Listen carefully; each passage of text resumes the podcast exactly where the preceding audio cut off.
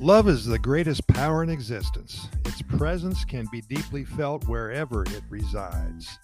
Love can overcome everything and can magnis- magnificently, that's a tough word, even sober, transform intricate situations to the better. The great difficulty of love, however, is that it is challenging to find the right words to express what you're feeling. The concept of love in itself is quite difficult to put into words. Sometimes it simply takes some inspiration that helps you to articulate how deeply you feel about somebody else. While most of us struggle greatly to put our feelings into words, there are some brilliant people that are able to articulate the fascinating magic of love in the most beautiful manner. It's these people's words that describe love so perfectly that sharing the following short love quotes with you and your loved one can mean everything to them. Here's a few we want to pass along, and then at the end, we would love to share another Costa Rica love story with all of you that just came in a couple days ago. I'm going to repeat these from yesterday because they are so beautiful. Love is when the other person's happiness is more important than your own. Life is the flower for which love is the honey. To love and be loved is to feel the sun from both sides of your body. Love's greatest gift is the ability to make everything it touches sacred and special. Love is friendship that has caught fire, that's gone crazy, friendship on steroids.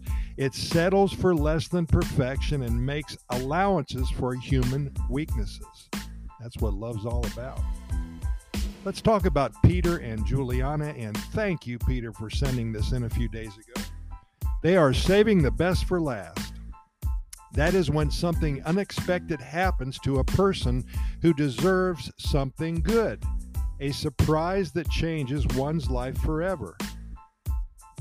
Peter finally retired from 20 years of law enforcement.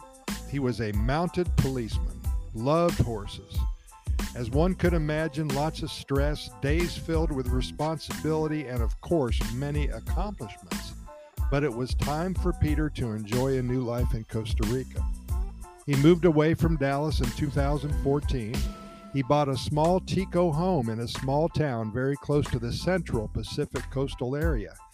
Many friends visited him the first two years, and he missed his horse. He planted a garden and traveled all over Costa Rica. In 2017, he met Juliana. She was a realtor in a close by town.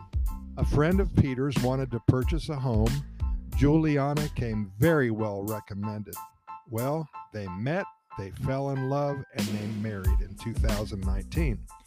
Juliana surprised Peter with a beautiful horse just two weeks ago. His life is now complete. His life is now full circle. Cupid hit the spot one more time with his arrow, didn't he? Well, we thank you so much for listening and stay tuned daily for more of the same here at Costa Rica Pura Vida Lifestyle Podcast Series.